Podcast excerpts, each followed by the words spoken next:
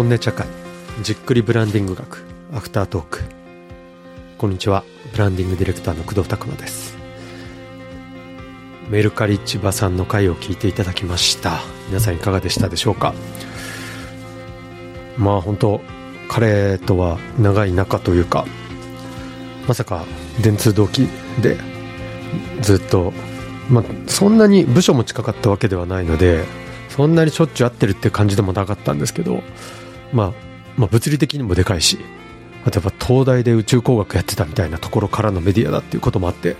まあ、どうしてみたいな文脈で、まあ、よくあの定期的にというか会ってたりしたんですけど、まあ、見る見るうちに起業家になりあの IPO も経験しでと思ったら、まあ、そこでもういわゆる上がっちゃったのかなとか思っていたらそんなことはなくてまたドベンチャーにもう一度行って、で、気づいたら、まあ、いろんな変遷を経て、メルカリの日本のマーケティングの責任者をされてるというようなことで、まあ本当にいろんな文脈でいろんな人と出会いますけど、まあ電通から始まり、そういう立場でまた会えるっていうことで、人生不思議なもんだなと思って時間過ごしておりましたが、本当にありがたいことにの、まあ、立場的に言いにくいこととか言えないこととかもあるんだろうなと思いつつだったんですけど、かなりメルカリの10周年に紐づいて、社内のお話だったりとかも、あの、赤裸々に語っていただけたんじゃないかなと思います。で、今日は、その千葉さん自身のお話は、まあ、千葉さんの放送を聞いていただくとして、僕がその前回の放送の場で思った点をいくつか、あの、皆さんにも共有できればなと思うんですけど、まず、あの、視点の広さみたいな話をしていきたい。まあ、視点の広さじゃないですね。視点の数ですかね。視点の数、あの、というような話が、あの、学びとしてありました。っていうのが、まあ、僕も、あの、電通って会社を卒業して、あの、いろんな会社さんと関わる中で、まあ、電通としての関わりとはちょっと違う関わり方だったりとか、まあ、あるいは経営の、経営側の立場として関わらせていただく仕事とかも増えてきて、あの、いわゆる、まあ、広告主さんがいて、その広告制作をする立場っていう、まあ、この視点、広告制作者として広告主を見る視点っていうのとは違う視点っていうのを多く経験することができました。で、あの、千葉さんのいろんなお話から出た部分っていうのも、あの、まあ、電通ならではのその交渉、あの、メディアと広告主に挟まれてその間で代理店がどうするのかみたいなお話も今日出ましたけど、まあそういうような話も含めて、まあ千葉さんは千葉さんの経験として、まあ例えば、いざ、あの、スタートアップの経営者として IPO するぞというような立場になれば、当然その IPO に関わる証券会社の皆さんだったりとか、あるいは株主の皆さんだったりもいるし、あの、まあ、他の経営陣、系メンバーの人もいるし、で、あの、そこで一緒に動いてくれるメンバーの方々もいるし、で、あるいはそのメンバーの方々には当然一人一人ご家族もある中で、で、まあ忘れてはならぬ、まあ一番大事なユーザーさんがいて、みたいなことがあったり、まああるいあるいは全、また違う視点ですけど、競合他社さんがいたりとか、ようなことで、実はその、商売あるいはそのマーケティングってことをきちんとやっていこうっていうふうにすると、まあ、当然ながらいろんな視点が出てくると。で、ただ視点、まあ今僕が例で挙げた視点だけでも多すぎて、本来それ一個一個に、あの、その視点に立つとどうかなってことをやってると日が暮れちゃうわけですよね。故に、あの、まあ、どの視点に立って考えるかみたいなことを随時切り替えながら、まあ、いろんな視点で見ていくっていうところが、あの、いろんな会社さんだったり、いろんなフェーズを経験していればいるほど染みついてくるのかなと思うんですけど、特に今日のお話の、あの、どうやってマーケティング予算を、その、獲得していくかとか、まあるいはそのまあ、メルカリっていう大きな組織の中で、このマーケティングっていうものの大義、目的は何で、で、そのためにどれぐらいの予算を投下するのかっていうことをきちんと、あの、経営と、あの、握手を交わして実行に移していくというようなところのプロセスの話が後半出てきました。で、ここら辺ってあの、いわゆる、例えばマーケティング本とか教科書とかではちょっと語られにくいところではあるかなと思うんですけど、まあ僕もあの、仕事の実感としてあるのが、そ、そこが上手い人。なんか上手い人っていうと、なんかあの、お金のやりくりが上手いとか、その交渉上手とか、ちょっとあの、なんていうか本質とは違うところで上手な人みたいに聞こえちゃうんですけど、あの、決してそんなことはなくて、むしろ、あの、本質も本質、その、どういうお金が流れていて、そのお金にどういう、あの、意義を背負わせて、で、それを単純にその自分が納得すればいいっていう、まあ、あの、自分だったり自分に近い人が納得すればいいってことであれば、単にあの理路整然と綺麗に整えれば、あの成立するのかもしれませんけど、当然ながらいろんな立場の人がいるわけですよね。まあ、さっき言った通り、例えば IPO 手前だってなれば、まあ、今こそ、まあ、例えばですけど、じゃあ今から、あの、まあ、ベンチャー企業で、あの、そうだな、何でもいいんですけど、じゃあ、あの、新しい、あの、スポーツ飲料を作ってる会社ですと。じゃあそのスポーツ飲料を売るためにはやっぱり認知が必要だと。じゃあ認知をもうどんどんやっていきますと。で、そのために、まあ資金調達した金額を全部テレビ CM にぶち込んで今までやってきました。で、ある程度のところまで来ました。で、なんだけど、その、い、最近 CM どんどん売っても、その鈍化してますと。で、あの、影響が鈍化してる。さあどうしようっていう時に、いや、もっと資金調達して、今までの規模とは異次元のもっと大きなテレビ CM の、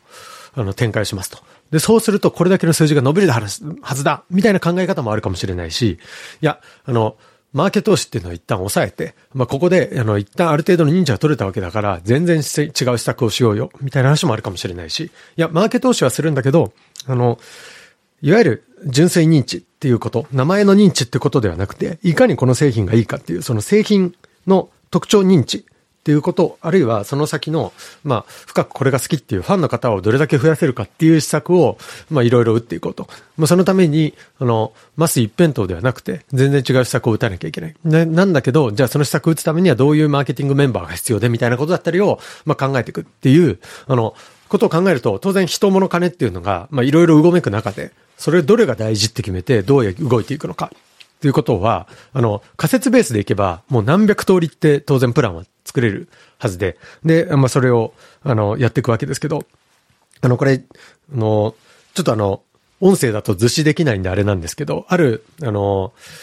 凄腕コンサルタントの方の、あの、本で紹介されている理論で、あの、非常に面白いなっていうか、あの、ハッとさせられた理論があるんですけど、あの、人は、あの、まあ、これは仕事に限らずって言ってもいいかもしれないですけど、まあ、ある、まあ、今回は仕事だと思って聞いてもらえればと思うんですけど、どんな仕事でも、まあ、要はプロジェクトどんなプロジェクトでも、最初は自由度がめちゃくちゃ高いんであると。まあ当然ですよね。何しようかなって段階はめちゃくちゃ自由度が高い。さっき言ったみたいに、マスもっと踏むかなとか、じゃあその資金調達どうしようかなとかっていうことからすると自由度がめちゃくちゃ高い。で、この自由度がめちゃくちゃ高い時っていうのは実は人は資源を投下しないんであると。あの、人じゃない。あの、会社は資源を投下しないんであると。人とか物とか金とかっていうのを投下しない。で、一方で、自由度がどんどんどんどん時系列とともに、時間が経過するともに自由度が下がっていく。まあ、要は決まり事が増えていって、まあ、例えばですけど、さっきの議論で言うと、あの、まあ、テレビ CM 打とうって決めたと。で、そのための資金調達もしたってなれば、当然ながら、そこから、まあ、ひっくり返してテレビ CM 打たないっていう意思決定っていうのは、ほ、まあ、ほぼほぼ、あの、何事もなければ打たないでしょうと。で、なると、その自由度はどんどん下がってきますと。で、あの、自由度がどんどん下がってきた段階で初めて、かあの、事業とか会社っていうのは、あの、資金を投下する、資源を投下する。まあ、あの、お金だけじゃなくて人も投下する。例えば、テレビ CM 打つぞってなったら、テレビ CM 打つためのスタッフ、あるいはテレビ CM を、あの、作るための外部のクリエイターの人たちを雇ってっていうふうに、そこで初めてお金だったり人だったりのリソースが使われ始める。っていうふうになると。で、これ何を指してるかっていうと、あの、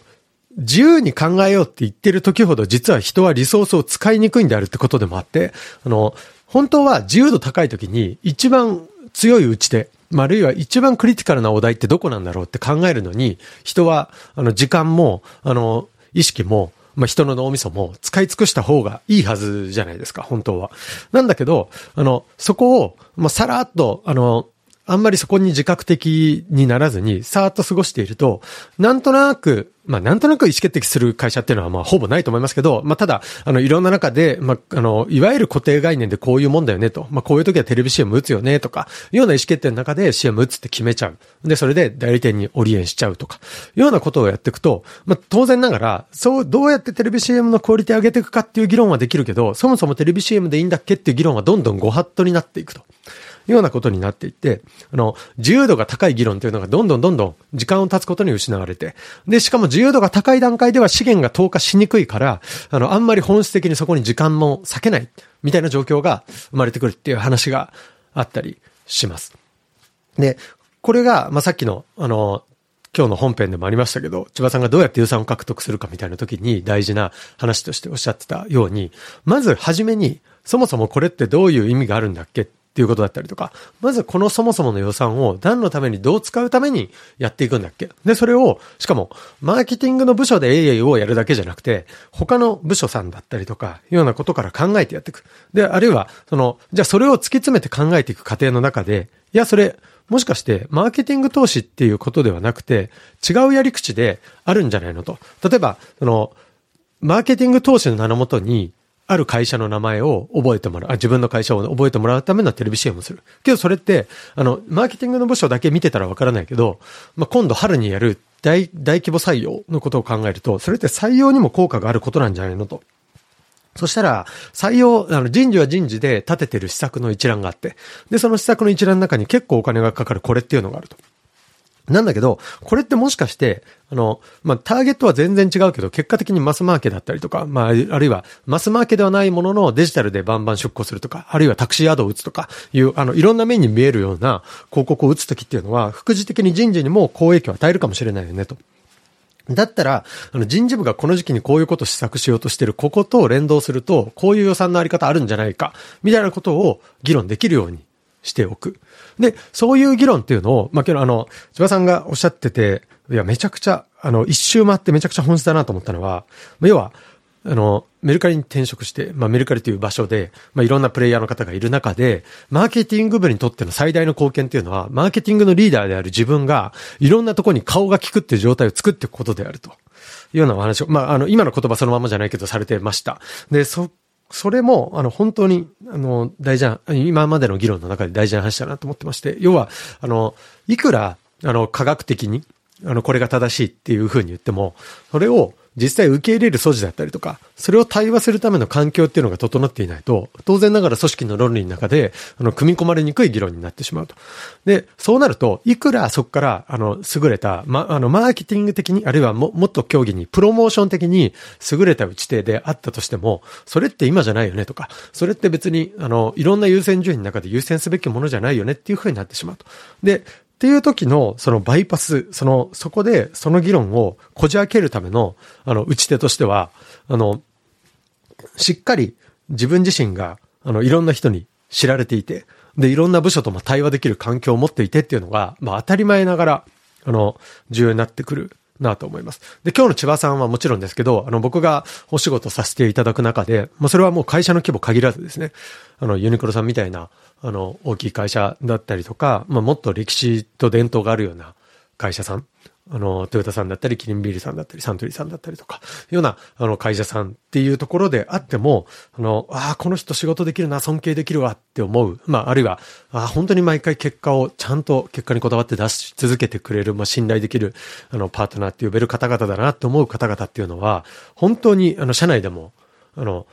顔が広い。まあ、それは別にあの、社交的であるっていうこと、まあ、当然あの、社交性が高い方の方が、あの、そこの可能性は広がるんだと思いますけど、単なる社交性の問題だけではなくて、あの、本当に多くの部署の方々との連携っていうのを取れる素地っていうのを普段から、あの、持たれてる方が非常に多いなっていう印象を受けます。で、先ほど申し上げた通り僕もあの、電通っていう会社にいて、あの、ある固定の立場で関わっている時だと、どうしても、あの、なんでこの企画が受け入れらんないんだよとか、あるいは、あの、この予算作っていたらなんでつかなくなっちゃったんだよとか、まあ、ちょっとガキっぽいですけど、子供っぽいですが、あの、そういうふうに恨みつらみ考えてたような時もありました。が、やっぱ冷静になって考えてみると、まあ、今もあります。今も、まあ、当然、ええー、とかって思うことは日々日常茶飯事あるわけですけど、ただ、あの、まあ、以前と違うのは、あの、いや、けど確かに冷静に考えてみて、あの、他の部署からするとこうだよねとか、まあ、るいは、あの、経営陣からするとこうだよねとか、いうようなことを、ま、以前よりは、あの、先回りして考えれる機会が増えてきたなと。で、それは、あの、冒頭申し上げた通り、視点の多さの問題、あの、視点をどれだけあの、多く持てていて、で、それを、ま、疑似体験して、ってことはこういうことかなというふうに思えられることなのかなというふうに思っています。で、それ、その先ほど申し上げた、そのいろんな部署とも繋がっている仕事ができる方っていうのは、本当にその立場から考えてこうでこうだよこうだよねっていう組み立てができると。で、当然ながら、その、あの、単になんていうんですかね、仲良しさんやってるわけじゃないので、会社っていうのは。あの、その、そういう仕事で成果を出す方の特徴っていうのは、そうやっていろんな部署だったり、いろんな人だったり、いろんな経営者の方だったり、いろんなステークホルダーの方々の、まあ、気持ちだったりとか、現状だったりとか、状況、あの、数字的状況っていうのを加味した上で、それに流されるわけじゃないんですよね。じゃなくて、自分は自分でやりたい、猛烈にやりたいことを持っていて、で、その猛烈にやりたいことを、こういう条件だったらきちっとハマるよねっていうピースとして打ち出せる。で、そのピースを、あの、作っていくために、まあ、例えば、あの、僕みたいな、あの、外部の人間が一緒に関わっていって、プランを作るとか、いうような動きをされてる方っていうのは、本当に、まあだから、あの、言い方あんま良くないかもしれないですけど、そういう人と仕事してると、あの、途中で気づくんですよね。ああ、この人の、この人の手の上に僕は転がってるな、みたいな。あの、まあそれは、あの、表現あんま良くないかもしれないですけど、まあただ、すごい心地いい転がり方っていうのがあって、まあ要は、あの、僕自身、あの、当然、あの、例えば、あの、外部クリエイターっていう形、あるいは外部のブランドのアドバイザーっていう形で関わらせていただくと、当然ながら、あの、自分自身の、あの、お金で、自分自身の自社の予算を使って何か、あの、仕立ててるわけではなくて、あの、雇っていただいているっていう身になるわけですよね。なので、自分自身でやれることの限界っていうのは当然ながらあると。で、そういう中で、そういう、あの、うまく手の内で転がしてくれる方がいらっしゃったりすると、当初、想定していた以上の、あの、成果だったりとか、まあるいは当初、想定していた以上の、あの、課題と向き合うチャンスっていうのを多くいただけて、で、結果的に、あの、僕も、その熱意に、あの、負けないように、いろんなアイデアを出していって、で、まあ、こうで、ああで、こうでっていうところをして、まあ、時には、あの、僕自身が、あの、ご一緒に、あの、参加させていただいて、あの、一緒に作っていくとか、まあそれはあの、例えば経営者の方々のお仕事とかでも一緒で、逆に経営者の方々とのお仕事っていうので、経営者の方とのみ仕事をしていても、あの、どうしてもそこから先組織を動かすことができないとかっていうこともあるので、例えば担当部署の方々だったりとか、とも、あの、一緒にあの動かせていただくっていう機会が多いんですけど、まあそういうことをやっていく中で、まあどうやってあの人が動いて、どうやってあの物事が動いていくのかっていうことが見えてくると。で、あの、ちょっと今日の、あの、このアフタートークの中では全然できてないですけど、当然ながら、まあ、さっきも言った通り、そこに自分のやりたいこと、あるいは自分の、これは絶対にここで打ち込むんだっていう、あの、願望みたいなものをきちんとピース、あの、全体にはまるきちんと綺麗なピースに作っていくっていう、まあ、プランニングの本流だったり、マーケティングのコンセプト作りだったりっていうのが当然あった上でなんですけど、あった上で、今みたいな話をやっていくと。で、あの、今日も、あの、千葉さんから、そういう10周年で何をやるべきかみたいなことをきちんと決めて、そこがずれないように、まあ、定期的にメンバーとも話してるってお話がありましたが、まあ、一度作ったら、それを、まあ、あの、大事に抱え込んで、きちんと修正、あの、いろんなものを修正していく、あの、判断軸として使っていくと。で、ただ、それに、あの、寄り添わりすぎて、まあ、それでこ、あの、自分を縛るってことではなくて、随時見直していきながら変えていくっていうような柔軟な動きっていうのをやっていくっていうようなことは、これはあの、多分会社の規模だったりとか、もう関係なく、あの、必要になってくるものです、だと思います。ということで、あの、今日は、あの、ちょっと、生臭い話というか、あの、あまりに実務実務した話に聞こえちゃったかもしれませんし、あの、ぼ、先ほども少し言った通り、こういう話をすると、なんか、ある種、正、あの、なんていうんですかね、ちょっと、卑怯者じゃないんですけど、なんかこう、うまく仕事するよねっていう、なんかちょっとうがった見方というか、こう、斜め、上から、あの、見下されるような、あの、話をされちゃうことも多いんですけど、まあ、ただ、本気で仕事してたら、それはやっぱり、あの、いろんな人をを巻き込む必要があるし、いろんな人を巻き込むんだったら、いろんな人に嫌な気持ちをさせるよりは、いろんな人と一緒に前向けるって、まあ当たり前ですけど、まあそういうことを当たり前のようにできるっていう人がやっぱり、あの、いろんな活躍ができるなっていうのは、僕も、あの、いろんな人から学ばせていただいている点だったりするので、まあこの、じっくり、ブランディングを考えるとようなことにあたっては、今日みたいなお話も必要かなということで、お話しさせていただきました。はい、以上になります。えっ、ー、と、来週次回の、えっ、ー、と、じっくりブランディング学本音茶会に来ていただくのは、なんと、あの、今まで、まあ、メルカリさんもすごい大きいメガベンチャーで、あの、大企業ですけども、あの、歴史もあって大きくてっていう意味では、過去最大級になると思いますが、えっと、株式会社みずほフィナンシャルグループの、あの、執行役でいらっしゃって、チーフピープルオフィサー兼チーフカルチャーオフィサーの秋田さん、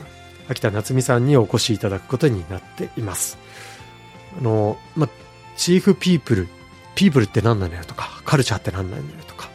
まあ、いうようなところからいろんな話をしたいと思います。で、かつ、まあ、これ番組、マーケティングとかブランディングとか PR とかいうようなことを主軸にしてるわけですけど、まあ、先ほどあのお伝えした通り、ピープルとかカルチャーって聞くと、どうしても人事系とかいうふうに思われると思いますし、まあ、実際そうなんですけど、なんであの人事のあのプロフェあの人事のプロフェッショナルの方をお招きするのか、みたいなこともあの気になる点かと思いますが、あの放送を聞いていただければ、その秘密も分かってくるかなと思いますので、ぜひお楽しみに。特にあの大企業で働くような方々、働いていらっしゃる方々には、あのいろんな目鱗の話があるんじゃないかなと思いますので、ぜひお聞きいただければと思います。ということで、また次回お会いできればと思います。工藤拓馬でした。ありがとうございました。